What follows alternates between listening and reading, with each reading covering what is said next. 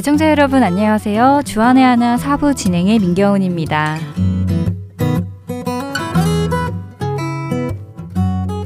지난 한 주는 어떻게 보내셨는지요? 코이노니아를 이루시면서 하나님과 그리고 성도들과 참된 교제를 나누신 여러분들 되셨으리라 믿습니다. 제가 유학 생활을 하면서 한국에 있는 친구들에게 자주 듣는 질문이 하나 있는데요. 의지할 사람 하나 없는 그곳에서 어떻게 살아가느냐는 것이었습니다. 예전에 한국에서는 서로를 의지하며 힘든 사회생활도 이겨나가고 용기도 주고 하던 사이였는데 제가 이렇게 멀리 떨어져 와 있으니 그것이 아쉬워서 그렇게 묻곤 했습니다. 사실 친구들의 그런 걱정처럼 처음 이곳에 왔을 때는 아는 사람 하나 없이 정말 의지할 곳을 찾지 못했습니다. 그러나 지금은 이곳 할텐서울 복음방송에서 서로를 의지할 수 있는 동역자들을 많이 찾게 되어서 하나님께 감사하고 있는데요. 생각해보면 그런 것 같습니다. 사람은 의지할 사람이 필요한 것 같습니다. 그래서일까요? 한자 사람 인자는 두 사람이 서로 기대어 있는 모습이라고 하기도 하더라고요. 국어사전에 찾아보면 의지한다는 의미는 다른 것에 몸을 기대다, 다른 것에 마음을 기대어 도움을 받다라고 표현하고 있었습니다. 그런데 하나님을 의지하는 것도 같은 의미일까요? 성경 곳곳에서는 하나님을 의지하라고 말씀하십니다. 신명기 10장 20절 말씀 내 하나님 여호와를 경외하여 그를 섬기며 그에게 의지하고 그의 이름으로 맹세하라 라는 말씀과 내 하나님 여호와를 사랑하고 그의 말씀을 청종하며 또 그를 의지하라 라는 신명기 30장 20절 상단의 말씀입니다. 성경은 우리에게 하나님을 의지하라고 하십니다. 찬양 한 곡 들으신 후 이야기 계속 나누겠습니다.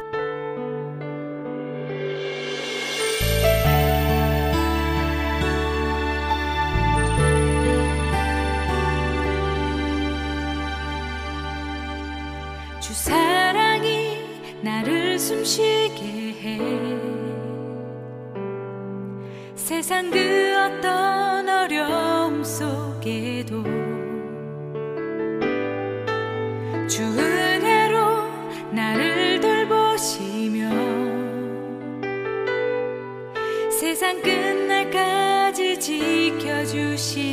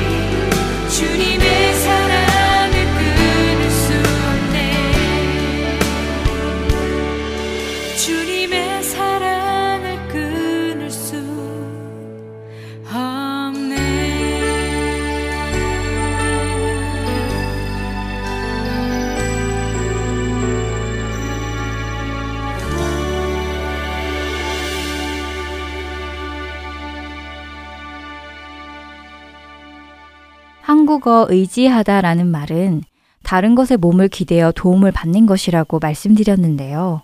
성경 속의 의지함은 그것보다 더 깊은 뜻이 있더라고요. 의지하다라고 번역되는 히브리어는 다바크라는 단어였습니다. 그 단어의 뜻은 착 달라붙다, 들러붙다라는 의미로 한국어와 같은 의미를 가지고 있습니다. 그런데 거기서 끝나는 것이 아니라요.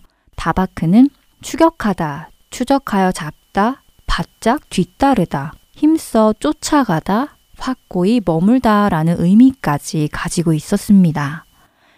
창세기 2장 24절에 이러므로 남자가 부모를 떠나 그의 아내와 합하여 둘이 한 몸을 이룰지로다 라는 말씀에서 다바크라는 단어가 쓰였는데요. 남자가 그의 아내와 합하여 라고 할 때 이 합한다는 것이 바로 다바크라고 하네요. 세상에서 가장 가까운 두 사람, 그 부부의 모습이 바로 다바크라고 합니다. 또한 야곱이 외삼촌을 피해 달아날 때 도망가는 야곱을 쫓는 라반의 모습에서 뒤쫓다 할 때 이 다바크라는 단어가 쓰였다고 합니다. 라반은 야곱을 잡기 위해 7일 길을 쫓아가 길라산에서 야곱에게 이르렀다고 창세기 31장 23절을 말씀하시는데요. 여기서 쫓아갔다는 것이 바로 다바크라고 합니다. 놓치지 않기 위해 최선을 다해 쫓는 라반의 모습에서 우리는 다바크의 모습을 봅니다. 부부가 하나가 되듯이 아주 친밀한 관계. 떨어지게 되면 놓치지 않기 위해 최선을 다해 바짝 쫓는 관계. 이것이 다바크의 관계입니다. 약속의 땅으로 들어가는 이스라엘 백성들을 향해 모세는 그 땅에 가서 내 하나님 여호와를 경외하고 사랑하고 그의 말씀을 청종하고 섬기고 그를 의지하라고 명합니다. 필요할 때 도움을 얻기 위해 의지하는 정도가 아니라 행여나 그분이 멀어질까 바짝 쫓아가고 그분에게 착 달라붙어 있으라는 말씀입니다. 우리가 생각하는 단순히 의지하는 관계를 훨씬 넘어서는 관계라고 생각이 되는데요. 여러분은 하나님을 의지하고 계시는지요? 다시 말해, 다바크 하시고 계시는지요? 이 땅에 오직 주밖에 없네 그 무엇도 나를 채울 수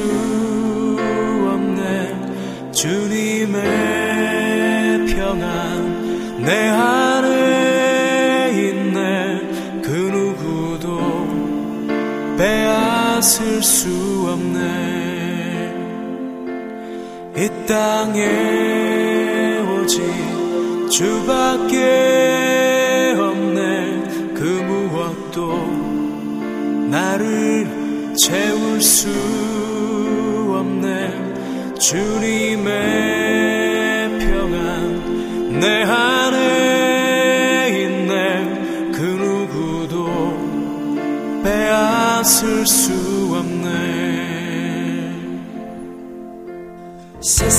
변해가고 소망은 힘을 잃어도 변함없이 붙드시는 그 구원의 손길. 폭풍이 몰려와도 두려움 물러가네. 우리 위에 싸우시는 그 손을 세상 어디에서 평안을 찾을 수 있나 목숨까지 내어주신 그 깊은 사랑을 우리가 바래왔고 꿈꾸어왔던 미래가 그 한없는 사랑 안에서 열리고 있네 yeah.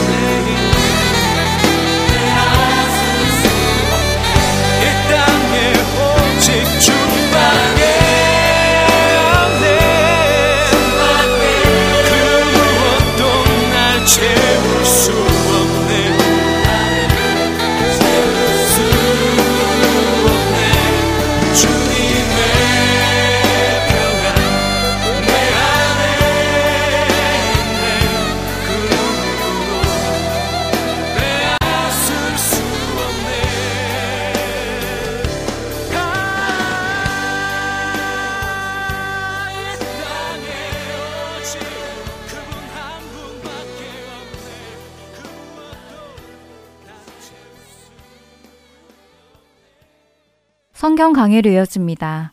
남가주 선남 청지기 교회 송병주 목사께서 그대 그 사람을 가졌는가 라는 제목의 말씀 전해 주십니다.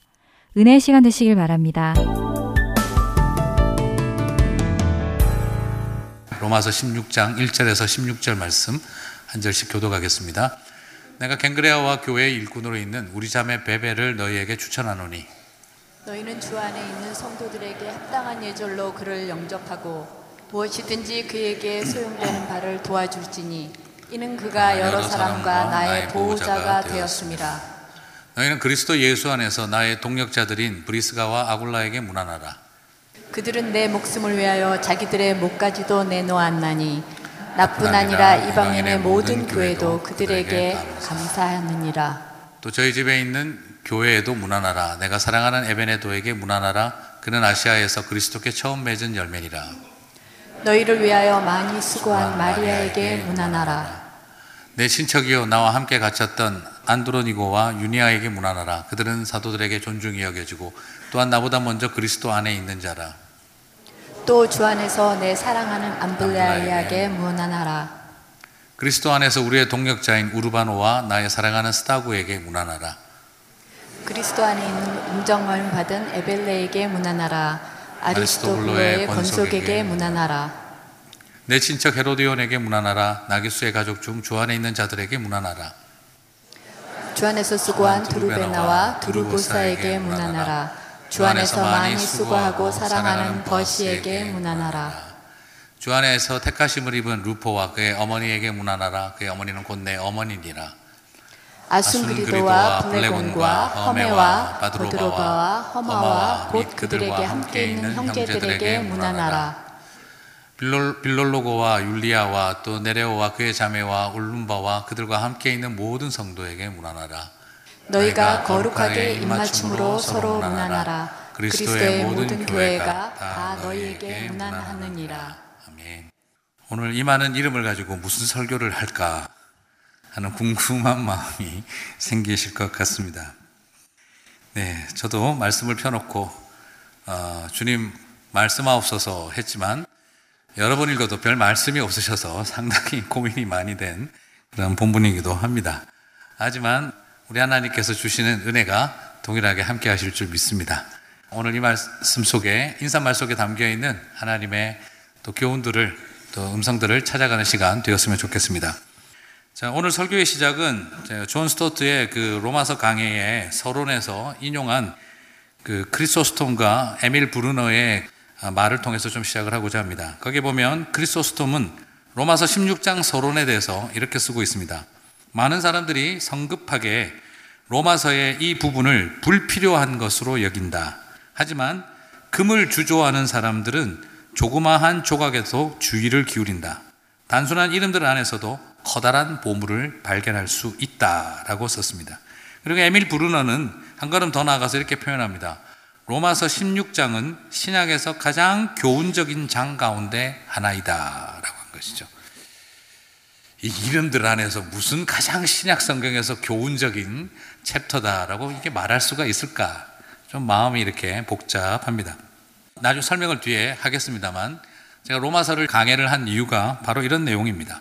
너무 1장부터 11장 사이에 있는 그 교리를 공부하는데 마음을 쏟느라 로마서를 왜 썼는지에 대한 12장부터 16장의 목적을 잃어버린 채 사람들이 교리 공부에 빠져버리는 걸 너무 많이 봤기 때문에 목적을 보고 나서 다시 처음부터 읽어보자라는 것이지요. 자, 그런 의미에서 오늘 이 16장은 1장부터 15장까지 바울이 이어왔던 모든 상징적인 의미들을 이 인사말 속에서 사실은 다 녹아내고 있다라고 말해도 좀 과언은 아닙니다. 제자의 삶이 무엇인지 그리고 또한 하나님의 교회는 어떤 것이어야 하는지를 분명하게 보여주고 싶은 것이죠. 그냥 바울이 단순하게 자신의 네트워크와 인맥 관리를 얼마나 잘했는지 로마 교회요 나를 얕보지 마세요. 당신들 안에 26명은 다 내 사람들이야 하는 이런 어떤 리더십들에 대한 자기의 어떤 기득권을 보여주는 것도 아니라 오히려 지금까지 바울이 로마에서에서 말해왔던 그 문제를 해결하는 하나의 샘플로 보여주고 있다는 것입니다. 지금까지 로마서가 어떤 갈등이 있다고 했었습니까?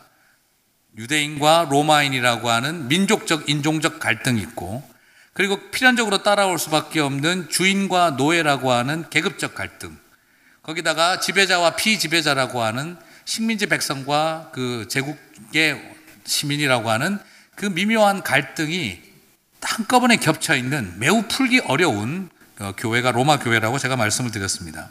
그래서 바울은 로마서를 통해 이 다른 여러분들이 어떻게 한 교회가 될 수 있는가를 증명해 주고 있었다라고 제가 계속 설명을 드렸는데요. 16장은 오늘 그 목적이 어떻게 완성되고 있는지를 오늘 이 문안 인사를 통해서 보여주고 있습니다. 자, 그것에 대한 자세한 설명을 좀 뒤에 가서 하도록 하고요. 그래서 저는 오늘 여러분에게 이런 부탁을 좀 드리고 싶습니다. 이 의미, 왜 바울이 이런 16장을 통해서 인사말을 썼는가? 그 의미를 좀 살펴보면서 성도의 교제는 어때야 되는가? 영적 지도자와 성도의 관계는 어때야 되는가? 또 하나님의 교회 공동체는 어떻게 형성되는가를 좀 같이 나누고자 합니다. 사실 오늘 본문은 바울과 동역자 한 사람 한 사람의 개인적인 관계를 중심으로 성도의 인격적인 교제가 어떻게 되는지 혹은 영적 지도자와 아, 성도 간의 그 관계는 어때야 되는지를 구체적으로 살펴볼 수도 있습니다. 오늘은 큰 맥락상 중요한 세 가지 이유만 교회는 어떤 모습이 공동체의 모습은 어때야 되는가 그리고 성도와 성도의 관계는 어때야 되는가를 오늘 이 말씀을 통해서 한 세 가지 정도로 살펴보도록 하겠습니다. 자, 첫 번째 먼저 나누고 싶은 것은 교회는 어떤 공동체가 되어야 하냐 그러면 한 명의 위대한 바울보다 작은 예수가 있어야 한다라는 걸 좀 말씀을 드리고 싶어요. 교회는 위대한 탁월한 한 사람의 사역자에 의해서 움직이는 곳이 아니라 정말 예수의 제자들, 작은 예수라고 부를 수 있는 하나님의 사람들이 함께 모인 곳이 교회였다는 것이죠. 바울은 이제 먼 길을 떠나는 여정을 앞두고 마지막 인사를 하면서 사람들을 천거하고 추천하고 그리고 영적 지도자들을 소개하면서 바울은 로마 교회가 건강하게 세워지기를 기대하고 있습니다. 어쩌면 자신이 떠나는 이 여정이 약 4년이 넘을 가능성이 높고 보기도 참 어려운 그런 사이 얼마나 로마 교회를 사랑했는지 알고 있는 바울은 로마서를 보내면서 나는 갈 수 없지만 베베와 같은 사람 그리고 여러분 안에 이미 26명의 하나님의 사람들이 있습니다. 그분들과 함께 교회를 세워 가십시오 하고 권면을 하고 있는 것이죠. 자, 솔직히 말해서 여러분 바울이 만약 좀 전략적 사고를 했더라면 이렇게 할 리가 있겠습니까? 로마서를 썼습니다.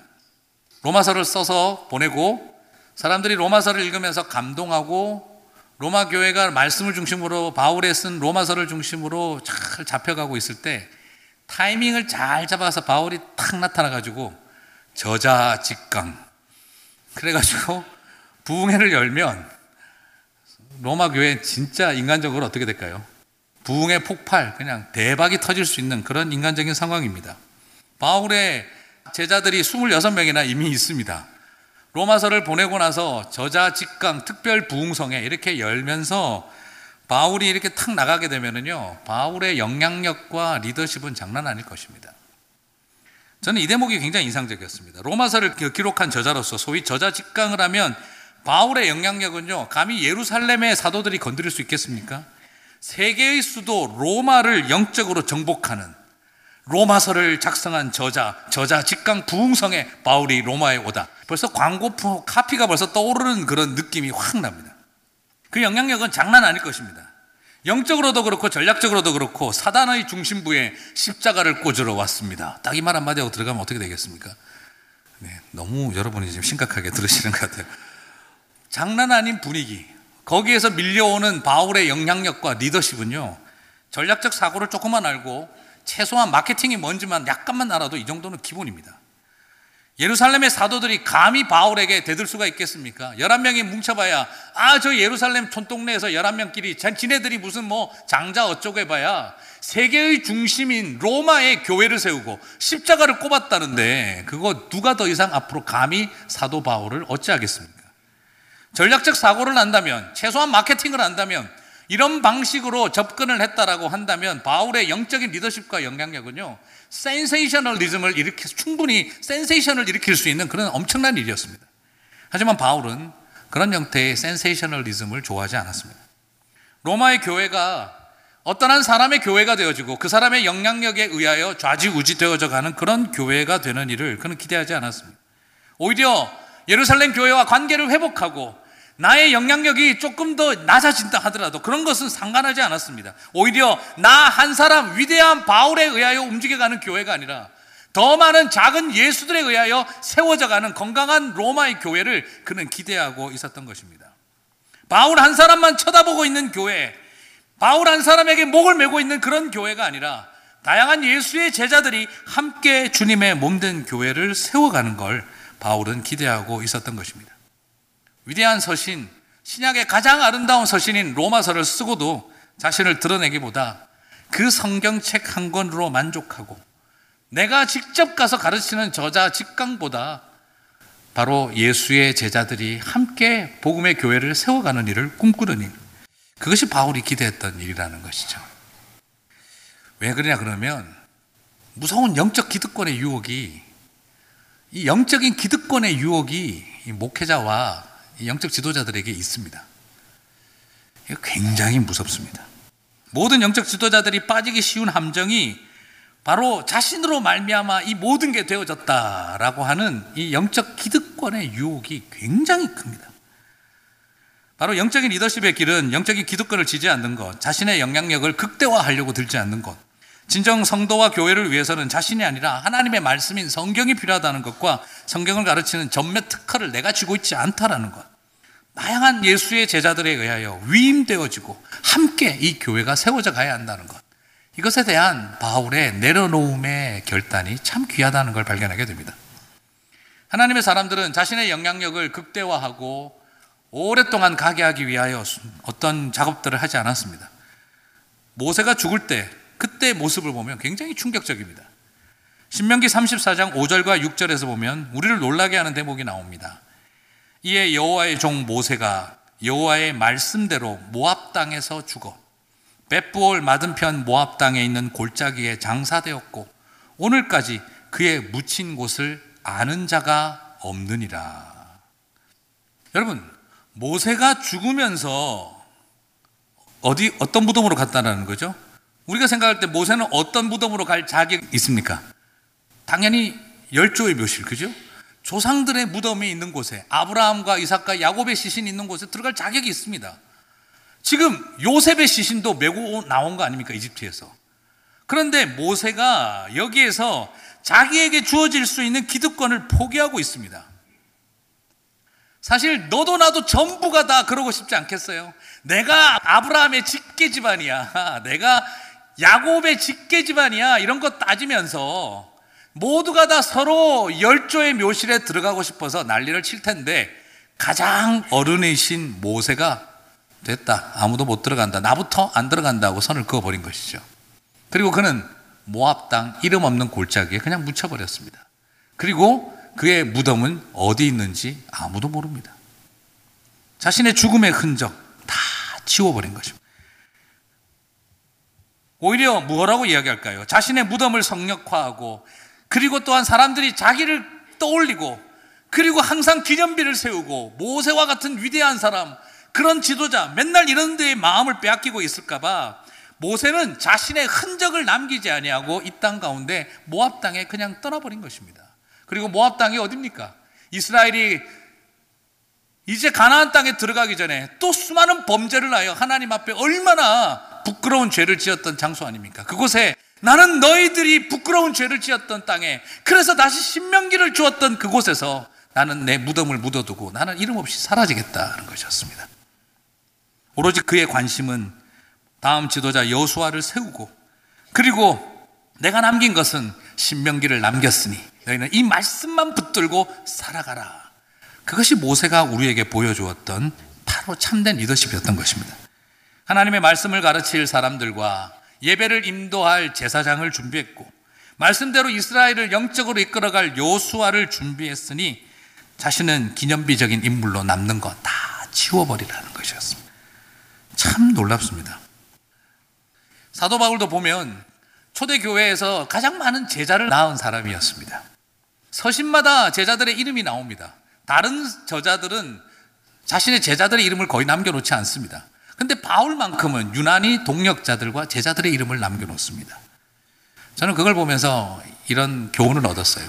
바울은 독보적인 가르침과 탁월한 신학으로 위대한 신학자가 되는 것을 즐거워했던 것이 아니라 다양한 많은 작은 예수들을 낳아 그들이 하나님의 교회를 섬기도록 준비했기 때문에 그는 더 아름다운 사도였다라고 말할 수 있다는 것이죠. 사랑하는 성도 여러분, 주님의 교회는 바로 그렇게 한 사람에게 의하여 돌아가는 곳이 아니라 바로 많은 예수의 작은 제자들이 일어나게 되는 것이 가장 중요한 일인 줄 믿습니다. 저도 나중에 제가 지금 이런 말하기 너무 빠르기도 합니다만 세상을 떠날 때 저는 정말 뭐 소위 설교 영상이라는 거 가족들에게 다 넘겨주고 다 지우라고 하고 싶어요. 물론 뭐 지금 속으로 뭐 누가 보기나 하나 이 생각을 하실 수도 있겠습니다만 가장 중요한 것은 하나님의 말씀이죠. 내 강의나 내 설교나 그런 것보다 더 중요한 것은 하나님의 말씀 그 자체입니다. 그리고 더 많은 작은 예수를 준비한 것이 그것이 가장 소중한 것입니다. 그것이 가장 소중한 일입니다. 얼마나 많은 제자를 낳았느냐. 이것이 가장 중요한 것입니다. 자신에게 매달린 교회가 아니라 더 많은 예수의 제자들이 함께 세워져 가는 교회. 많은 작은 예수들이 일어나 더불어 주님의 몸된 교회를 세워가는 교회. 그것이 가장 아름다운 일입니다. 어쩌면 우리 교회를 은퇴할 때 제가 그날 그런 때가 오게 되어질 때 목사님 안 계셔도 잘 할 수 있을 것 같습니다. 수고하셨습니다. 한다면 그게 가장 칭찬 중에 칭찬일 거라고 생각을 해봅니다. 바로 하나님의 몸된 교회는 한 사람이 아닌 작은 예수들에 의하여 세워져 가는 교회가 되어야 할 줄 믿습니다. 그것이 바울이 첫 번째 오늘 이 이야기를 통해 보여주고 있는 작은 예수들과 더불어 세워져 가는 로마 교회에 대한 그림이었던 것입니다. 그 다음 두 번째로 우리가 살펴보고 싶은 것은 건강하고 아름다운 주님의 교회와 공동체는 두 가지 관계가 절 형성이 되어 있어야 합니다. 그것이 오늘 본문에서 가장 많이 나오는 두 가지 표현인데요. 바로 주 안에서와 그리고 개인적인 관계, 개인적인 인격적인 관계와 개인적으로 인격적이어야 하고 동시에 주 안에서라고 하는 이 두 가지 긴장이 잘 유지가 되어야 합니다. 오늘 여기서 첫 번째 우리가 주의해야 될 것은 인간적인 관계를 맺되 주 안에서 맺어야 한다는 것이죠. 그리고 또한 동시에 주님 안에서만 있다고 해서 인간적인 관계를 포기하라는 말이 아닙니다. 나는 오로지 신앙생활 할 때 주님 안에서만 있는다. 그냥 주님 안에서 같이 뭘 있기는 있는데 나는 그분과 개인적인 인간관계, 인격적인 교제 다 필요 없어 라고 생각하는 그런 마음들이 또 있습니다. 바울은 오늘 주 안에서 개인적인 관계를 깊게 만드는 것을 보여주고 있습니다. 오늘 가장 많이 나온 표현이 두 가지입니다. 바로 오늘 본문 한번 쭉 훑어보십시오. 개인을 소개할 때마다 주 안에서, 그리스도 안에서, 그리고 1인칭 소유격 대명사가 가장 많이 사용됩니다. 나의, 나의, 내 형제, 나의 어머니, 나의 친척, 나의 동력자. 바울은 계속해서 두 가지 표현을 거의 모든 절마다 인사시키는 사람마다 수식어구로 사용하고 있습니다. 주 안에서 나의 어떤 어떤 어떤. 바로 성도의 교제는 주님 안에서의 교제이고 그리고 또한 개인적인 인격적인 친밀한 관계가 맺어지는 관계라는 것입니다. 사랑하는 성도 여러분, 이 두 가지 균형을 잘 이루어 가시게 되기를 주님의 이름으로 축복합니다. 성도의 교제, 거룩한 교회됨에서 인간적이고 인격적인 친밀감 매우 중요합니다. 바울은 한 사람 한 사람을 표현할 때마다 그 사람이 얼마나 탁월한 사역자였는지, 얼마나 사역적인 업적을 남겼는지, 그가 얼마나 어, 성령의 능력이 대단한지, 그가 얼마나 성경 탁월한 강사인지 이런 것들을 가- 말하고 있지 않습니다. 그냥 한마디로 그냥 나랑 이런 사람이다라고 소개를 하고 있습니다. 초대 교회를 이끌어갔던 역전의 용사들입니다. 그러나 바울은 그들을 소개할 때 나의 동력자, 내 형제 이렇게만 소개하고 있어요. 브리스길라와 아굴라를 소개할 때도 보시면 아마 저 같았으면 그럴 것 같아요. Ladies and gentlemen, 저 두 부부가 아볼로를 전도한 분입니다. 유대인 제사장 출신 아볼로를 전도해서 얼마나 많은 사역을 하겠습니까? 그 뒤에 숨은 사역자 바로 저 부부였습니다. 브리스길라 로마인 출신입니다. 그러나 유대인 제사장을 성경으로 가르칠 수 있는 탁월한 성경의 능력을 가지신 분입니다. 또 두 분은 비즈니스와 선교, business as mission, BAM 사역의 가장 통합적 사역을 잘 보여주신 분이었습니다. 몇 명을 전도했습니다. 교회를 세웠습니다. 지금도 그 가정에 가정교회가 있습니다. 탁월한 사역자 브리스길라 아굴라 저는 여러분을 여러분들에게 이 두 분을 소개합니다. 뭐 이런 표현이 전혀 없습니다. 좀 재밌을는 줄 알았더니 전혀 재미가 없네요. 오히려 뭐라고 표현하고 있습니까? 그들은 나의 동력자요. 그들은 내 목숨을 위하여 자기들의 목까지 내어놓은 자들이었다. 우리는 브리스길라와 아굴라가 얼마나 탁월한 선교사였는지, 얼마나 대단한 성경 교사였는지 우리는 알고 있습니다. 하지만 바울은 복잡한 설명하지 않습니다. 내 동력자요. 내 목숨을 위하여 자기 목도 내어놓은 사람들이었다라고 표현을 하고 있어요. 베베를 추천할 때도 그녀가 얼마나 갱그리아에서 특별한 사역을 했는지 말하지 않습니다. 그냥 뭐라고 돼 있습니까? 그녀는 나의 보호자였다라고 말하고 있어요. 나를 가- 내가 가장 힘들 때 경제적으로 도와주고 내가 가장 갈 데 없을 때 나를 집으로 초대해서 모셔주고 그리고 이런 나를 끊임없이 보호해주고 지원해 주었던 나의 영원한 보호자였다라고 그는 그냥 설명하고 있습니다. 바울은 어떤 의미에서는 그분들이 얼마나 위대한 사역자였고 초대교회를 흔들어 놓을 만한 그런 영향력 있는 사람이었는지 그런 것들을 자랑하고 있는 것이 아니라 말 그대로 나와 인격적인 관계 속에 있었던 그 아름다운 관계들을 중심으로 설명하고 있다는 거예요. 여러분, 동력자는요, 사역을 같이 하는 사람이 아니라 밥을 같이 먹고 고난을 같이 겪은 사람들입니다. 감히 저 사람이 나의 동력자라고 말을 할 수 있는 것은 같이 삶을 나누고 같이 아파받고 같이 고생한 사람들이 동력자라고 하는 것입니다. 바울은 오늘 우리들에게 그런 걸 보여주고 있습니다. 바울은 여기서도 친척, 내 사랑하는 이, 사랑하는 버시, 사랑하는 뭐 수구도 뭐 이런 식으로 이름을 자꾸 표현을 할 때마다 사랑하는 이라고 붙입니다. 친인척과 인간적으로 사랑하는 연인의 관계로 모든 것들을 묘사하고 있습니다. 이건 바로 뭘 말하느냐? 집안 사람들 데리고 사역했다는 뜻이 아닙니다. 그의 모든 제자와 자신의 관계가 학원 강사와 청강생과 같은 그런 어떤 관계가 아닌 연인이었고 삼촌과 조카와 같은 관계였고 친구였고 깜빵 동기였고 그렇게 우리는 친밀하게 삶을 나누었던 관계라는 걸 보여주고 있는 것입니다. 바울은 오늘 이 부분에서 집사님, 선교사님, 목사님, 전도사님 이런 표현들을 거의 사용하지 않고 있습니다. 오히려 누님, 어머님, 친척, 그리고 조카, 아들, 감방 동기 이런 표현들을 더 많이 사용하고 있습니다. 바울은 그처럼 인간적인 관계 속에 우리가 어떻게 함께 살아왔느냐 그것을 더 말해주고 있는 걸 보게 되어집니다.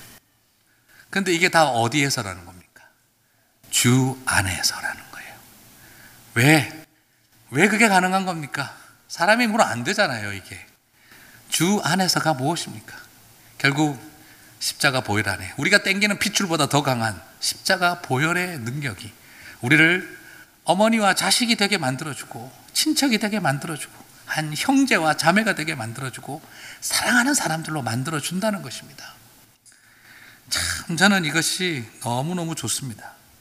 교회는 이처럼 주 안에서 형님된 관계들이 많아야 하는 것입니다. 우리 서로 그렇게 불러줄 수 있었으면 좋겠어요. 주 안에서 형님된 집사님, 주 안에서 누님된 권사님, 아, 집사님, 주, 주 안에서 어머니 된 권사님, 주 안에서 삼촌 된 장로님, 뭐 이렇게 서로 인사할 수 있으면 얼마나 좋겠어요. 저는 여러분에게 그래서 한번 질문하고 싶어요. 신앙생활 하시면서 우리 교회 안에 나를 그렇게 여기는 사람이 있는지 질문 드리고 싶습니다. 나는 누군가에게 주 안에서 어머니 된 존재일까? 나는 누군가에게 주 안에서 형님 된 존재일까? 나는 누군가에게 주 안에서 삼촌 같은 존재일까? 주 안에서 아버님 같은 존재일까? 그렇게 살아갈 수 있다면 그게 아름다운 성도의 삶. 주 안에서 그는 나의 보호자이십니다. 그렇게 말해줄 사람으로서 우리가 설 수 있다면 그게 참 참된 신앙생활을 해온 것입니다. 그것이 바로 성도의 교제이고 하나님의 교회의 모습입니다. 이제 마지막으로 세 번째 아름다운 공동체를 이루기 위해서는 극단적인 갈등을 통합하는 양극화를 극복하는 이들을 통해 하나님의 공동체가 만들어진다는 것입니다. 로마서는요, 아, 계속 말씀드리지만 계급적, 인종적, 신학적 갈등이 계속 있던 교회입니다. 유대인과 로마인이 주인과 노예로 그리고 제국의 백성과 식민지 백성으로 분류되어 있던 그런 시대를 살아왔습니다. 그래서 항상 계급 간의 갈등, 인종 간의 갈등, 그리고 민족적인 어떤 앙금, 거기다 신학적인 갈등까지 계속 겹쳐 있던 교회였습니다. 바울은 자신의 동력 관계에 있는 사람들의 이름을 쫙 열거하면서 복음의 능력과 십자가의 능력이 얼마나 인종의 문제와 계급의 문제와 그리고 어떤 민족적인 앙금과 상한 분노들을 뛰어넘을 수 있는지를 우리들에게 보여주고 있는 것입니다. 주 안에서 복음 안에서 십자가 보혈의 능력은 우리가 유대인이든 로마인이든 하나 되게 만들어 준다는 것입니다. 종이든 주인이든 하나 되게 만들어 주신다는 것입니다. 정복자의 백성이든 식민지 백성이든 서로가 사랑으로 하나 되게 만들어 준다는 것입니다. 가장 대표적인 예로 브리스길라와 아굴라를 보십시오. 브리스길라 아굴라 여러분 제가 말씀드렸죠. 누가 남편 같으세요? 당연히 브리스길라가 남편 같죠. 근데 실제로는 누가 남편입니까? 아굴라가 남편입니다. 유대인들의 보통 일반적인 상식에 의거해도 로마인들의 상식에 의거해도 남편 이름이 먼저 나와야 합니다. 그런데 바울은 의도적으로 브리스길라와 아굴라라고 이름을 배열을 하고 있습니다. 더 놀라운 것은 브리스길라는 로마의 귀족 집안의 딸입니다. 아굴라는 노예로 끌려왔던 유대인입니다. 복음으로 인하여서 노예와 주인집 아씨가 같이 십자가 때문에 결혼하여 하나 되어지고 그리고 더더구나 유대인 출신도 아닌 로마인 출신이 탁월한 성경 교사가 되어졌다는 겁니다. 이게 뭐가 그것을 가능하게 만들었다는 것입니까? 십자가의 능력, 복음의 능력이 그걸 가능하게 했다는 것입니다. 더더구나 베베는 어떤 사람입니까? 아주 큰 비즈니스를 하던 비즈니스 워먼이었습니다. CEO급이었습니다. 10절에 나오는 아리스, 아리스플로의 권속이라고 나오는데 이 아리스토플로의 권속은 헤로당의 손자입니다. 아그리빠와의 형제였습니다. 로마에 오랫동안 살면서 황제 클라우디오와 친구 관계에 있었던 사람입니다. 이스라엘의 왕가 가문입니다. 8절에 나오는 암블리아, 9절에 나오는 스타구는 황제 집안의 가문으로 설명이 나옵니다. 여러분, 로마 교회는 어떤 사람들이 있었다는 것이죠? 지체 높은 집안에 소위 말하는 엄친한 집안들이 꽤 있었다는 거예요. 반대로 정반대의 신분도 있었어요. 구절에서 보면 황제 집안인 사람인 스타쿠를 소개할 때 동시에 소개되는 사람이 있습니다. 그리스도 안에서 우리의 동력자라인 우르바노가에게 문안하라. 우르바노. 이름부터 좀 촌스럽죠, 그죠? 우르바노. 노예 출신입니다. 12절 주 안에서 수고한 드루베나와 드루보사에게 문안하라. 주 안에서 많이 수고하고 사랑하는 버스에게 문안하라. 여기에서 나오는 이 두 사람도 또 두 부류가 대조가 되어 있는데 드루베나와 드루보사는 로마의 귀족 집안의 쌍둥이로 여겨지는 딸입니다. 딸들입니다. 쌍둥이들의 이름을 비슷하게 지었거든요. 드루베나와 드루보사라고 하는 로마 귀족 집안의 딸들이고 그 뒤에 나오는 사랑하는 버시. 이 버시는 펄시에서 나온 펄시안입니다. 페르시아 사람이라는 말이에요. 거기서 나온 버시. 이름도 제대로 없어요. 이게 결국 뭘 뜻합니까? 페르시아에서 끌려온 여자 노예에게 이름 지어줄 때 버시라고 그냥 붙여준 이름입니다. 다시 말씀드리면 지금 귀족의 딸들의 이름과 페르시아에서 끌려온 노예의 딸의 이름을 같이 불러주고 있습니다. 지금 바울은 굉장히 의도적으로 귀족과 황제 집안의 사람들과 노예 출신의 이름을 and 접속사를 이용해서 동시에 대조하고 있다는 겁니다. 내가 사랑하고 내가 사랑하는 우르바노에게 문안하라. 주 안에서 내가 사랑하는 스타구에게 문안하라. 일부러 두 개를 대조를 시키고 있습니다. 이런 표현을 사용하면서 십자가 복음은 저 사람이 로마의 귀족이든 저 사람이 노예로 끌려온 사람이든 십자가 복음은 다 사랑하는 예수의 제자가 되게 만드는 능력이 있다는 걸 바울이 보여주고 있는 것입니다. 여러분 이게 결국 무슨 말입니까? 십자가 복음은 주 안에서 사회적 신분으로 그 시대가 말하는 계급과 인종과 그런 차별들 안에 존재할 수가 없다라는 것입니다. 그걸 다 뛰어넘는 게 복음이라는 것입니다. 하나님의 말씀이 십자가 복음의 능력이 그것을 가능하게 만들었던 것입니다. 여러분, 그런 점에서 당시 교회는 그 시대의 모든 논리와 규범을 깨뜨리고 나온 해방구와 같은 곳이었던 것입니다. 더구나 이들은 유대인, 로마인, 이방인으로 완전히 혼합되어 있습니다. 신분의 문제가 아니에요. 로마인과 유대인이 엉켜 있습니다. 우리가 당기는 소위 핏줄보다 강한 보혈 아래에서 인종이라고 하는 것은 아무런 의미가 없다는 것도 보여주고 있습니다. 십자가를 뛰어넘을 어떤 것도 십자가에서 넘어서지 못할 장벽은 없다 하는 걸 우리들에게 보여주고 있습니다. 그리고 더 놀라운 것은요. 오늘 나온 인물 26 중에 또 나중에 세 보시는 분들이 26 아니던데 하시는 분이 있습니다.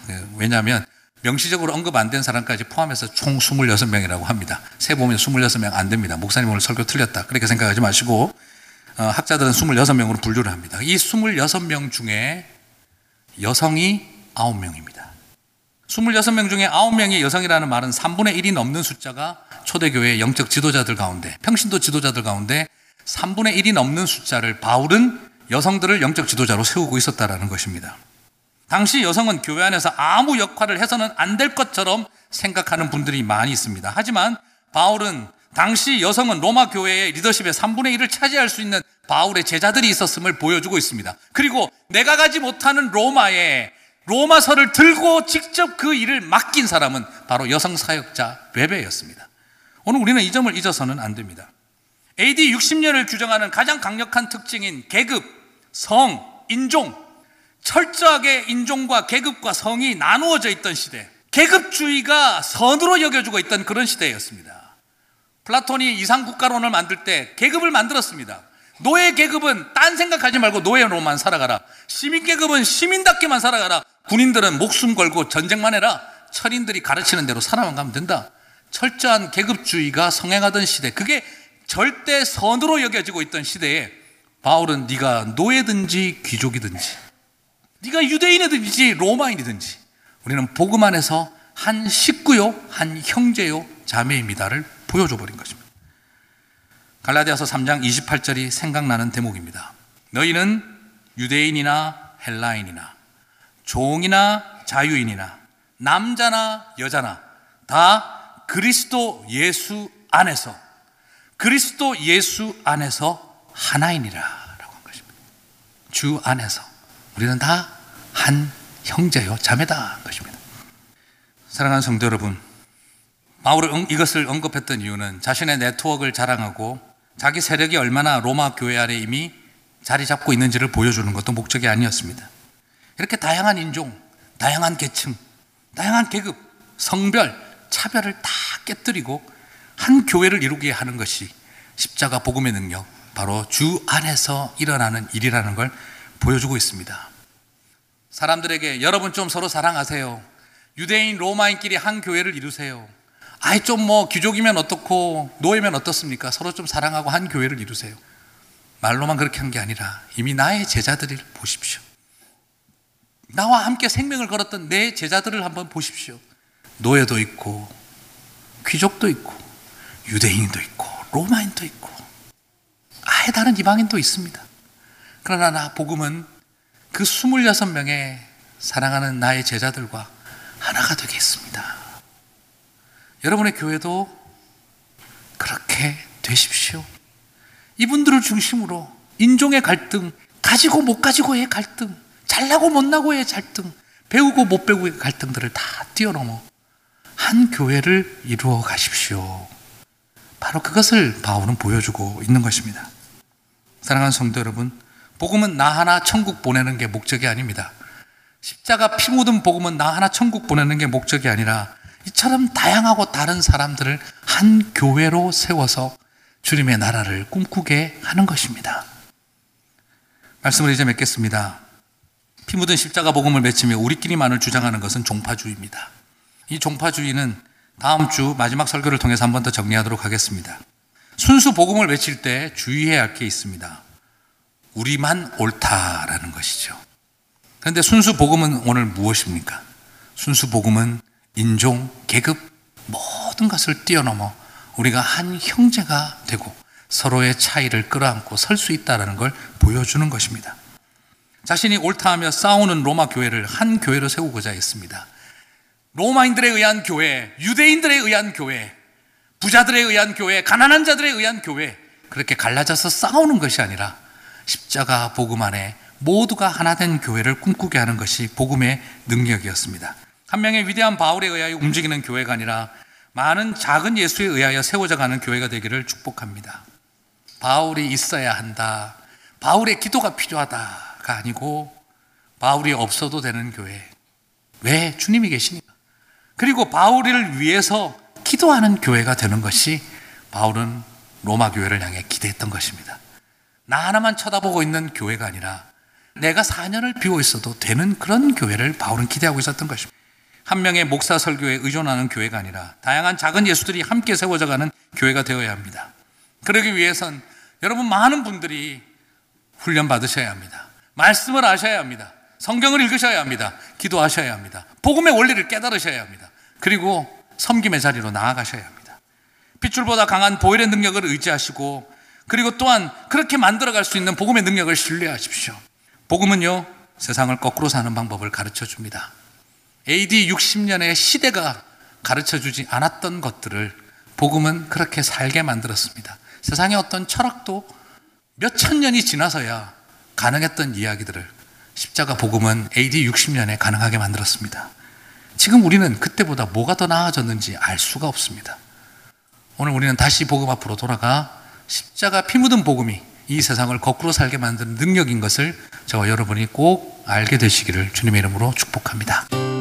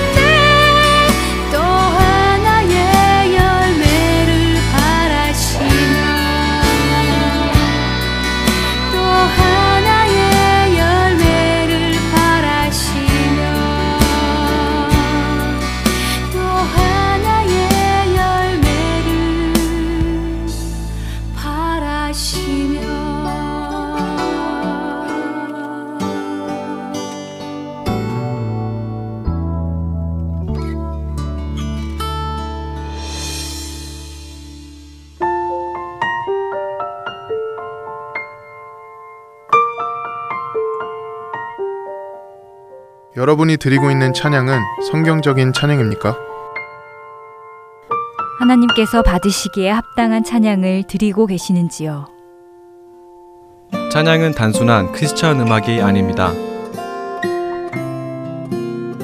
찬양은 호흡 있는 모든 자가 반드시 드려야 할 성도의 의무입니다. 하나님께서 받으시기에 합당한 성경적인 찬양을 함께 알아가는 성경적 찬양. 주안의 하나 오부에서 만나보실 수 있습니다.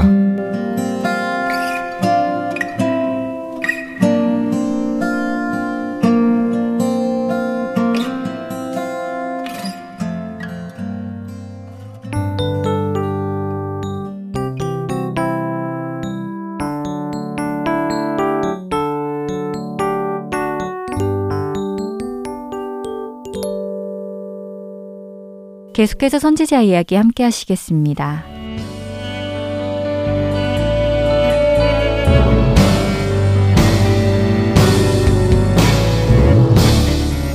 애청자 여러분 안녕하세요. 선지자 이야기 진행의 민경훈입니다. 안녕하세요. 최소영입니다. 네, 지난 시간에는 이사야와 미가 선지자가 활동했던 시대적 배경에 대해 살펴봤습니다.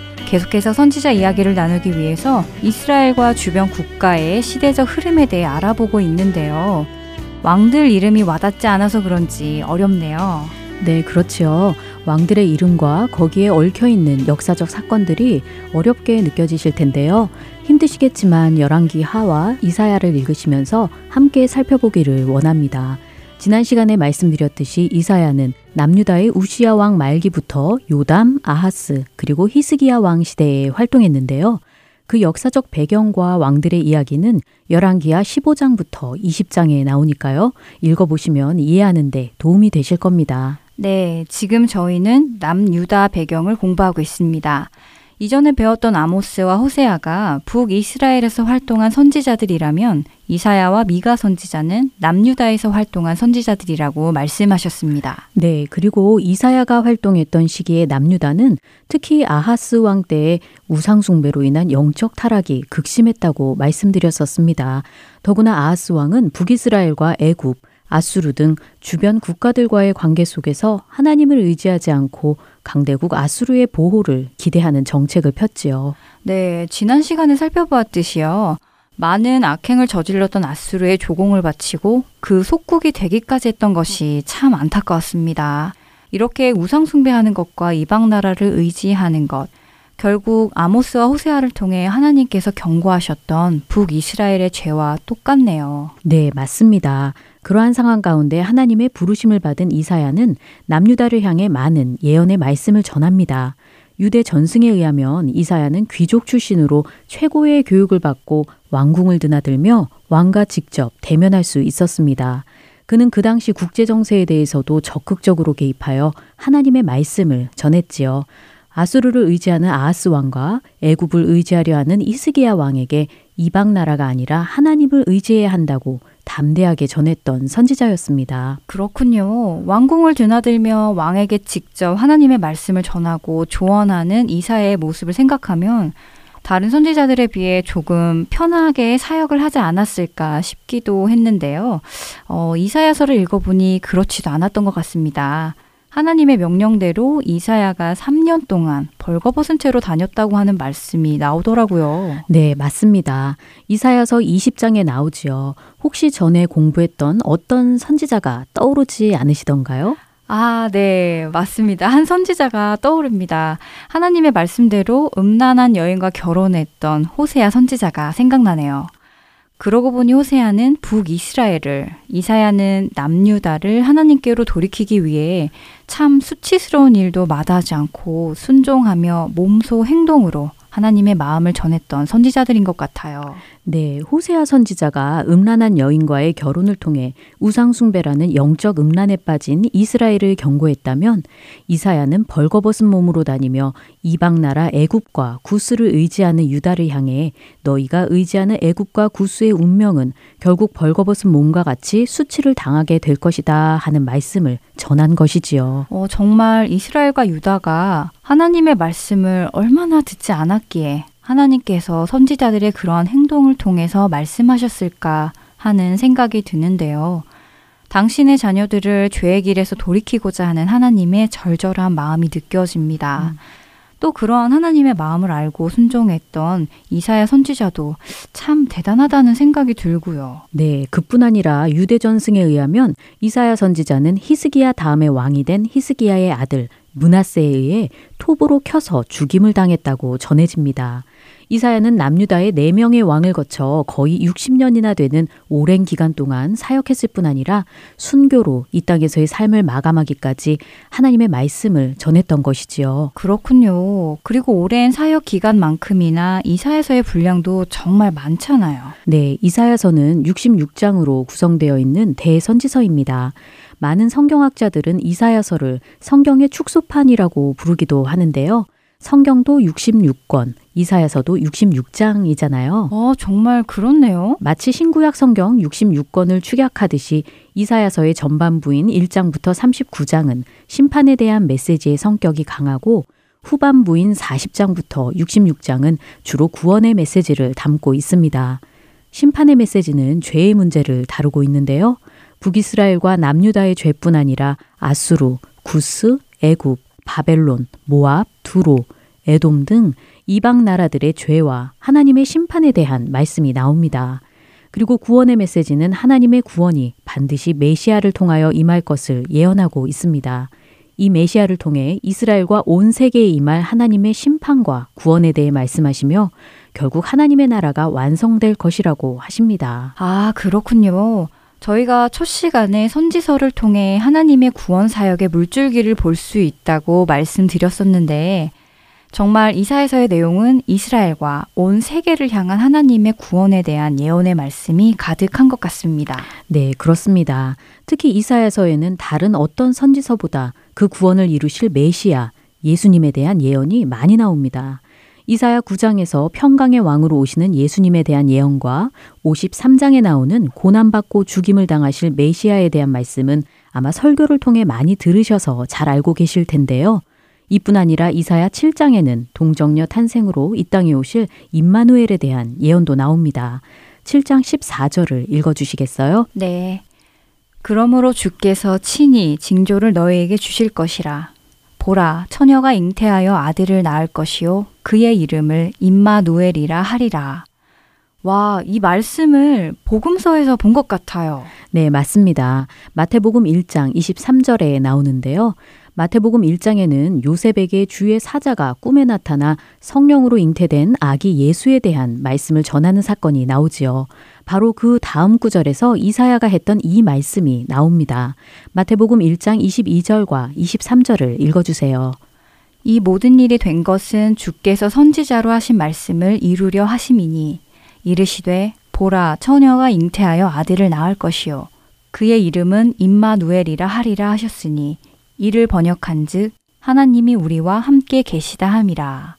아, 그럼 여기서 선지자로 하신 말씀을 이루려 하심이니 한 것은 이사야 선지자를 말하는 것이군요. 그렇죠. 그러니까 하나님은 이사야 시대에 임마누엘 동정녀 탄생에 관한 예언을 해 주셨고 그 일이 성취된 마태복음에서 이사야 예언을 인용하며 이것이 이루어졌다고 선포하는 것이네요. 네, 맞습니다. 그럼 이사야 시대에 주신 임마누엘의 예언은 어떤 상황에서 주신 것인지 궁금합니다. 네, 이사야 7장의 내용인데요. 아하스 왕 때에 북이스라엘과 아람이 연합군을 형성하여 남유다를 침공합니다. 이로 인해 아하스와 온 백성이 불안에 떨게 되지요. 얼마나 무서워했는지 그들의 마음이 숲이 바람에 흔들림 같이 흔들렸다고 성경에 나옵니다. 이에 대해 하나님은 이사야 선지자를 통하여 아하스 왕에게 두려워하지 말고 낙심하지 말라고 하시며 아람과 북이스라엘은 결국 패망할 것이며 다시는 나라를 이루지 못할 것이라고 말씀해 주시지요. 그리고 하나님께서 친히 징조를 주시는데 그것이 바로 임마누엘 동정녀 탄생에 대한 예언입니다. 아, 그렇군요. 그런데 왜 이때 임마누엘이라는 예언을 하셨을까요? 아람과 북이스라엘이 전쟁에서 승리하지 못하리라는 말씀과 임마누엘이라는 예언이 바로 매치가 되지 않는데요. 네, 좀 어렵죠. 이 당시 아하스와 남유다 백성들이 기대하는 것은 당장 지금의 위기에서 벗어나는 것, 구원받는 것이었습니다. 그래서 아수르를 의지하고 아수르를 통해 이 상황을 모면하려 하였지요. 그러나 하나님은 지금의 위기에서 구원하실 뿐 아니라 임마누엘을 통한 영원한 구원의 약속을 하고 계신 것입니다. 연합군의 위협 가운데 아하스 왕은 자신의 왕위와 왕조가 끊어질 수도 있다는 두려움이 있었지요. 그러나 하나님은 이 다윗의 집이 멸망하지 않고 다윗의 후손으로 오실 구원자 예수님을 약속하신 것입니다. 실제로 10여 년 후에 북이스라엘과 아람은 아수르에 의해 멸망했으며 약 700년 후에 약속하신 임마누엘 예수님이 오셨지요. 지금은 당장 연합군에 의해 쓰러질 것만 같은 남유다가 하나님의 말씀대로 완전히 망하지 않고 그 속에서 메시아가 나신 것입니다. 이보다 더 확실한 징조가 어디 있겠습니까? 어, 그렇네요. 당장 자기 나라가 망할지도 모르는 상황에서 하나님은 더 나중에 일어날 임마누엘 동정녀 탄생을 징조로 주신 것이네요. 어, 참 놀라운 말씀이라는 생각도 들고 하나님은 정말 모든 것을 다 하시며 역사의 주관자이심을 다시 확인하게 되는 말씀인 것 같습니다. 아하스 왕은 남유다의 운명이 주변 연합군이나 강대국 아수르의 손에 있다고 생각했지만 이 모든 것은 결국 하나님의 손에 있다는 것을 하나님은 이사야를 통해 말씀해 주고 계신 것이었네요. 그러므로 다른 것을 의지하지 말고 하나님께 의지하라는 말씀이군요. 네, 정말 중요한 점을 잘 말씀해 주셨습니다. 이사야가 활동했던 시대에는 아수르가 고대 근동의 패권을 장악하고 있었고 바벨론이 새롭게 부상하며 아수르를 치려고 기회를 엿보고 있던 상황이었습니다. 아수르와 바벨론의 왕들은 이 모든 것이 자기들의 힘으로 된 것이라고 생각하며 교만하여 주변 국가들을 마음대로 휘둘렀지요. 그리고 이 속에서 남유다는 아수르와 바벨론의 위협을 차례로 겪게 됩니다. 이 가운데 하나님은 이사야 선지자를 통해 남유다가 바벨론에 의해 포로가 될 것임을 말씀해 주십니다. 그러나 그 후에 바벨론도 멸망하며 페르시아 왕 고레스를 세워 유다 백성이 다시 예루살렘으로 귀환하게 될 것도 말씀해 주시지요. 이 모든 제국의 흥망성쇠는 하나님의 주관 아래에 있으며 이 속에서 하나님은 하나님 나라의 역사, 구원의 역사를 이루어 가고 계신 것이지요. 이 일에 대한 예언을 이사야 선지자를 통해 말씀해 주신 것이고요. 너희가 보기에 강대국에 의해 역사가 흐르는 것 같으나 세상 모든 역사를 주관하는 이는 나 여호와 하나님이다. 지금 멸망하여 끝나는 것처럼 보일지라도 다시 회복시키고 구원하는 이도 바로 나 여호와 하나님이다 하고 말이지요. 결국 참된 왕은 아수르나 바벨론과 같은 세상의 왕이 아니라 하나님이시라는 말씀이네요. 하나님은 이사야를 통해 남유다에게 역사의 주관자이시며 영원한 나라의 왕이신 하나님께 돌이켜 하나님만을 의지하라고 말씀하고 계시는 것이군요. 네, 그렇습니다. 그리고 이 말씀은 지금 우리에게도 동일하게 적용되는 말씀이라고 생각합니다. 더구나 우리는 이 모든 일들이 하나님 말씀대로 이루어진 것을 성경을 통해 역사를 통해 다 보았잖아요. 그렇다면 하나님께서 말씀하신 앞으로 될 일들도 하나님께서 반드시 이루실 것이라는 확신이 생길 수밖에 없지요. 네, 이사야서를 통해 우리 모두 역사의 주관자이신 하나님, 구원의 하나님, 왕이신 하나님만을 의지하길 소망합니다. 남유다가 그랬던 것처럼 세상에 의지할 것을 찾고 또 그것을 자신의 우상으로 섬기는 죄를 범하면 안 될 것입니다. 선지자 이야기. 오늘은 이사야 선지자와 이사야서에 대해 살펴보았습니다. 다음 시간에는 이사야 선지자와 같은 시기에 활동했던 미가 선지자에 대해 공부해 보겠습니다. 다음 시간에 뵙겠습니다. 안녕히 계세요. 안녕히 계세요.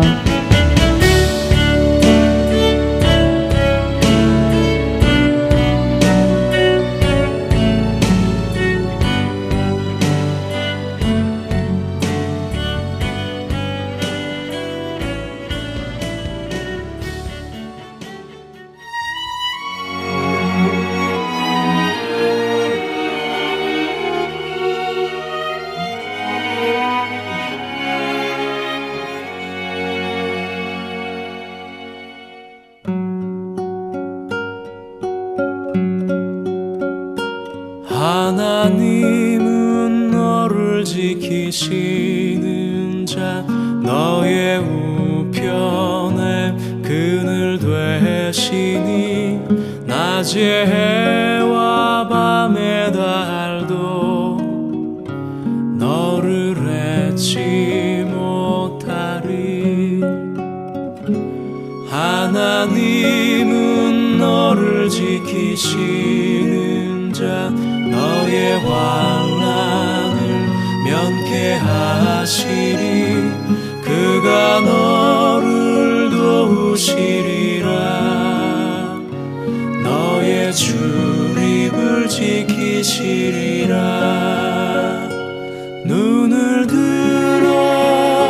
산을 보아라. 너의 도움 어디서 오나 천지 지으신 너를 만드신 여호와께로다. 천지 지으신 너를 만드신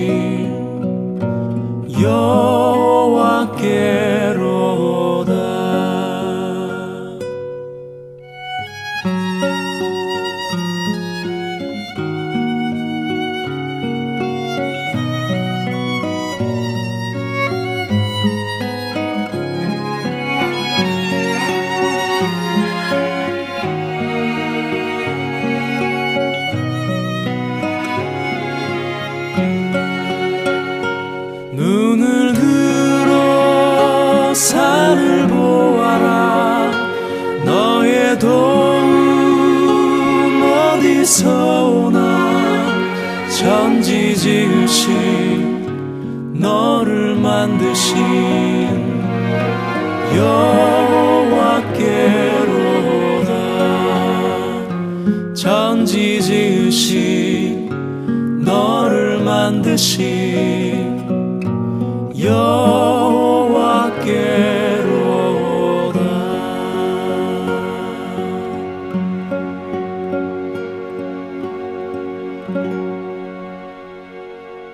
저는 늘 한국을 그리워하지만 누군가가 어디서 살고 싶니? 라고 묻는 질문에는 미국이요 라고 대답을 하곤 합니다. 왜냐하면 제가 이곳 미국에서 유학 생활을 하는 동안 하나님을 훨씬 더 많이 의지하게 되었기 때문인데요. 하나님을 의지한다는 것은 우리가 나약해서가 아닙니다. 세상의 언어로서의 의지한다는 것은 도움이 필요해서 의지하는 것이지만 성경의 의지함은 그런 의미가 아니기 때문이지요. 물론 저는 하나님의 도움도 필요합니다. 그러나 그것보다 더 중요한 것은 제가 그분께 착 달라붙어 있다는 것입니다. 행여나 그분에게서 떨어질까 바짝 쫓아가는 것입니다. 그분이 바로 나의 아버지이시기에 그렇습니다. 자녀가 아버지를 의지하는 것은 너무나 당연한 일일 것입니다.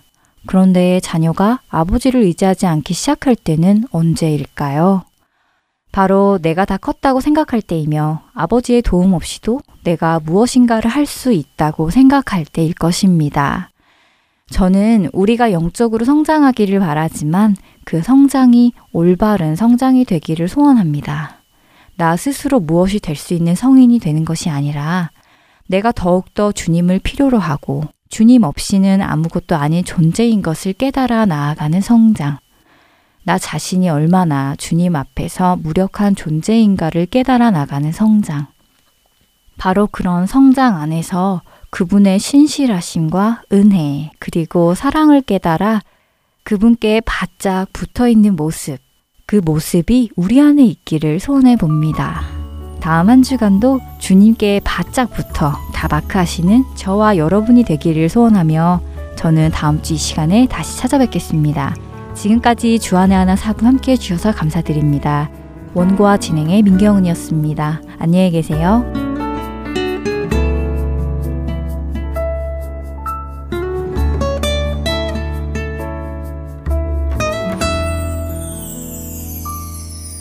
나의 한에 거하라